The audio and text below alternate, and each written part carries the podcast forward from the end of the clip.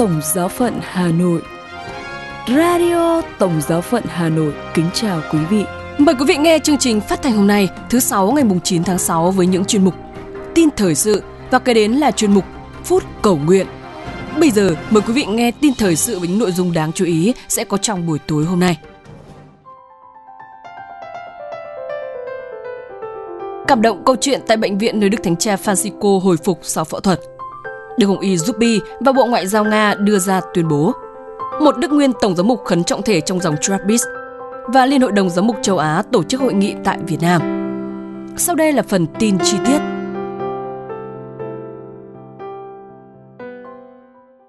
Cảm động câu chuyện tại bệnh viện nơi Đức Thánh Cha Francisco hồi phục sau phẫu thuật. Văn phòng báo chí Tòa Thánh tiếp tục cập nhật thông tin về quá trình phục hồi của Đức Thánh Cha Francisco sau ca phẫu thuật. Sau ca phẫu thuật bụng vào thứ Tư ngày 7 tháng 6 vừa qua, Văn phòng báo chí Tòa Thánh đã cập nhật tình hình sức khỏe của Đức Thánh Cha. Vào chiều thứ Năm, ngày 8 tháng 6, Giám đốc Văn phòng báo chí Tòa Thánh Matteo Bruni cho biết, Đức Thánh Cha Francisco đã dành một ngày nghỉ ngơi. Ông cho biết thêm rằng Ngài đã trải qua một đêm bình an. Tình trạng chung về sức khỏe của Ngài tốt và hoàn toàn tỉnh táo. Các nhân viên y tế theo dõi quá trình hậu phẫu của Đức Thánh Cha báo cáo rằng Ngài đang theo chế độ đồ ăn lỏng. Các thông số như huyết áp và hô hấp của Ngài đều ổn định. Quá trình hồi phục sau phẫu thuật diễn ra bình thường. Trong thời gian dưỡng sức tại bệnh viện, Đức Thánh Cha Francisco nhận được rất nhiều sự quan tâm từ khắp nơi trên thế giới. Ông Bruni cho biết, Đức Thánh Cha đã nhận được những lời nhắn hỏi thăm và tình cảm yêu mến của mọi người trong vài giờ qua.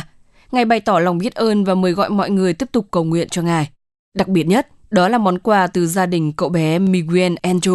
Em đã được Đức Thánh Cha rửa tội vào ngày 31 tháng 3 vừa qua, dịp Đức Thánh Cha ghé thăm bệnh viện. Lần này, em đã gửi cho Đức Thánh Cha một bức tranh chúc ngài bình an và mau khỏe. Đích thân Đức Thánh Cha đã gọi điện cảm ơn gia đình qua điện thoại. Theo lịch trình phục hồi, Đức Thánh Cha Francisco sẽ ở lại bệnh viện từ 5 đến 7 ngày. Các cuộc tiếp kiến của ngài tạm hoãn cho đến ngày 18 tháng 6. Các phóng viên, nhà báo từ khắp thế giới đã tập trung bên ngoài bệnh viện Gemelli để cập nhật tin tức về sức khỏe của Đức Thánh Cha.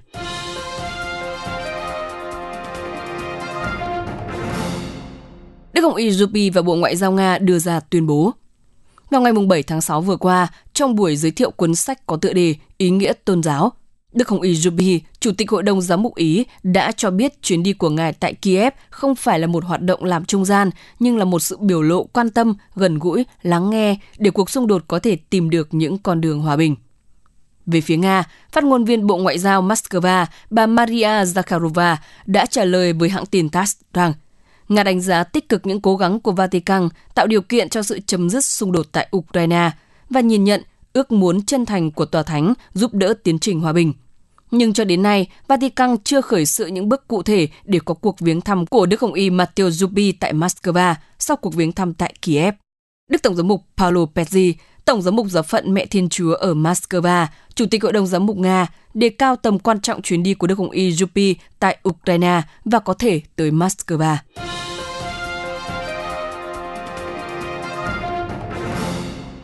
Một Đức Nguyên Tổng giám mục khấn trọng thể trong dòng Trappist. Năm năm sau khi từ nhiệm, Đức Nguyên Tổng giám mục Lorenzo Volotolini ST, người Ý ở Ecuador, tại Nam Mỹ, đã được khấn trọng thể trong một đan viện dòng Sito nhạt phép, quen gọi là dòng Trappist. Ngài năm nay 75 tuổi, sinh tại miền Lombardia, Bắc Ý, thụ vong linh mục năm 1974 và 5 năm sau được Đức Giám mục bản quyền gửi sang làm việc truyền giáo tại Ecuador từ năm 1979. Năm 1993, cha Lorenzo được tòa thánh bổ nhiệm làm giám mục phụ tá. Và năm 2007, ngài làm tổng giám mục chính tòa giáo phận Puerto Viejo ở miền Tây Ecuador. Năm 2018, Đức Tổng giám mục Lorenzo đệ đơn từ nhiệm lên Đức Thánh Cha với ước muốn dành chọn giờ cho việc cầu nguyện. Và vào tháng 11 cùng năm, ngài vào đàn viện Trappist, Đức Mẹ Thiên Đàng ở Sanchedo gần thủ đô Quito. Đàn viện Đức Mẹ Thiên Đàng được thành lập vào năm 1999 ở trên độ cao 2.900 mét so với mực nước biển. Đức Nguyên Tổng giám mục Lorenzo đã trải qua trong 5 năm tất cả các giai đoạn tập viện và khấn tạm. Và vào cuối tháng 5 vừa qua, Ngài đã khấn trọng thể, hoàn toàn trở thành đan sĩ của đàn viện này.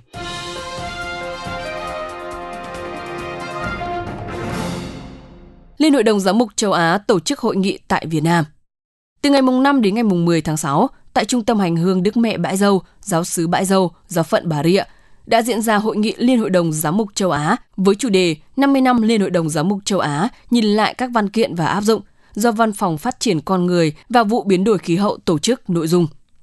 Hội nghị năm nay do giáo phận Bà Rịa đăng cai tổ chức với sự tham dự của 9 Đức Tổng Giám mục và Giám mục, 15 linh mục, hai nữ tu và 11 chuyên viên đến từ 11 quốc gia. Với tinh thần nhìn lại chặng đường 50 năm đã qua, Đức Tổng giám mục Du Xe Nguyễn Năng, Chủ tịch Hội đồng Giám mục Việt Nam đã khơi gợi cảm hứng tinh thần làm việc cho hội nghị với những gợi ý liên quan đến giáo huấn của Hội Thánh, những thuận lợi của các văn kiện của Liên Hội đồng Giám mục châu Á trong 50 năm qua trong việc giúp ích cho đời sống của người kỳ tù hữu. Khởi đầu hội nghị, các tham dự viên đã hành hương đến nhà thờ mù, nơi chôn cất thi hài của khoảng 300 năm tín hữu bị thiêu sống vì đức tin dạng sáng ngày 8 tháng 1 năm 1862. Tại đây, đoàn hành hương cũng đã tham dự thánh lễ do Đức cha Emmanuel Nguyễn Hồng Sơn chủ sự. Trong những ngày hội nghị, các tham dự viên cũng đi thực tế để tìm hiểu về đời sống địa phương và tìm hiểu về môi trường sống đặc thù ở đây, dự buổi giới thiệu về nhạc cụ và âm nhạc Việt Nam. Phương pháp làm việc của hội nghị là quy tụ và chia sẻ, tìm hiểu và thấu cảm với những câu chuyện về đời sống đức tin và thách thức của bối cảnh xã hội của từng nơi. Mỗi buổi sáng, hội nghị quy tụ nơi bàn tiệc thánh thể và sau mỗi bài chia sẻ của từng quốc gia là 2 phút lắng động để hồi tâm và cầu nguyện. Đức cha Du Xe Đỗ Mạnh Hùng, Tổng thư ký Hội đồng Giám mục Việt Nam đã trình bày với hội nghị về lịch sử và số liệu của Hội Thánh Chúa tại Việt Nam với chủ đề Hành trình đức tin của giáo hội tại Việt Nam – và Đức cha Du Xe Nguyễn Đức Cường, Chủ tịch Ủy ban Công lý và Hòa bình, đã chia sẻ về sinh hoạt của giáo hội tại Việt Nam trước những nhu cầu về đào luyện đức tin, bác ái xã hội, giới trẻ, đời sống đức tin và môi trường sống của người tín hữu. Chia sẻ và trình bày của các quốc gia giúp cho Văn phòng Phát triển Con Người của Liên hội đồng Giám mục châu Á có đúc kết cụ thể và đóng góp thiết thực cho Liên hội đồng Giám mục châu Á khi lượng giá thực tiễn 50 năm đã qua – Đồng thời kinh nghiệm thực tế sẽ đóng góp tinh thần hiệp nhất trong đa dạng giữa các hội thánh địa phương trong châu lục. Hội nghị cũng chào đón tiến sĩ Vũ Chiến Thắng, Thứ trưởng Bộ Nội vụ, ông Nguyễn Ánh Trức, Phó trưởng ban tôn giáo chính phủ và ông Đặng Minh Thông, Phó Chủ tịch Ủy ban Nhân dân tỉnh Bà Rịa, Vũng Tàu đến chúc mừng và tặng quà hội nghị.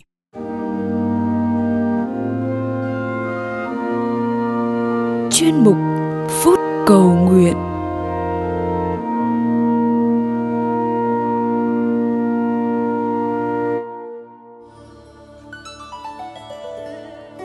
Lạy Chúa Giêsu, một ngày mới đang mở ra trước mắt con, mỗi ngày đều là một bất ngờ.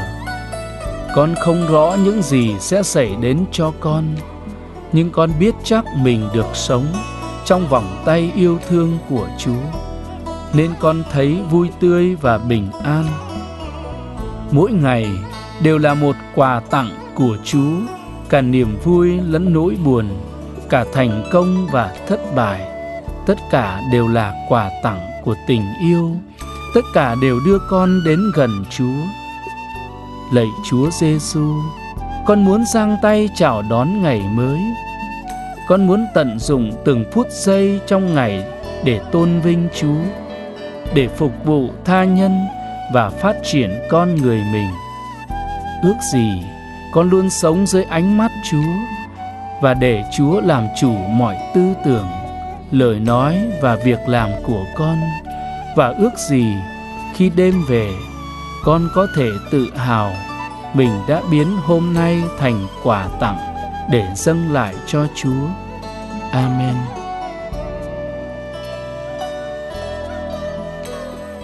Radio Tổng giáo phận Hà Nội xin chào và hẹn gặp lại.